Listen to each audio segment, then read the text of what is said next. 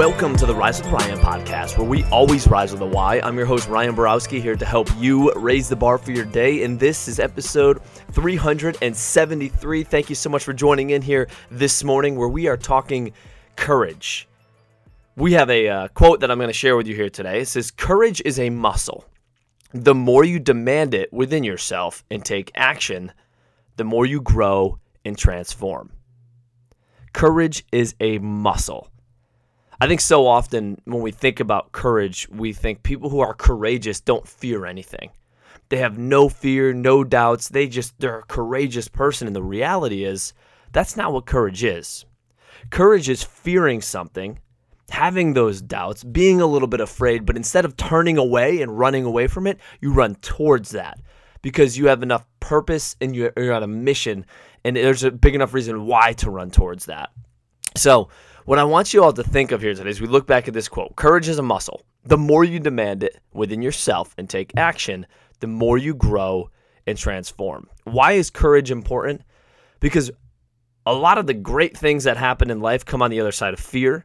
They challenge us. They make us uncomfortable. And if every time we feel that uncomfortable feeling, that stretching feeling, we run the other way and we resist that, we're costing ourselves opportunity of growth. So courage is a key component of growth, but I want to really give you all permission to say it's not something that one person has and the other doesn't. We all have it. It's just up to us to choose that courage, to face that fear, and to do it anyway. So what is an area of your life, or maybe what is an action in your life that you can identify here today that makes you feel uncomfortable, makes you maybe stirs up a little bit of fear in you? I want you to identify that.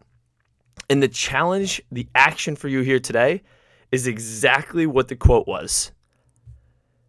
Demand courage within yourself and take action in that area that brings you that fear, that brings you that uncomfortable feeling, and run towards it.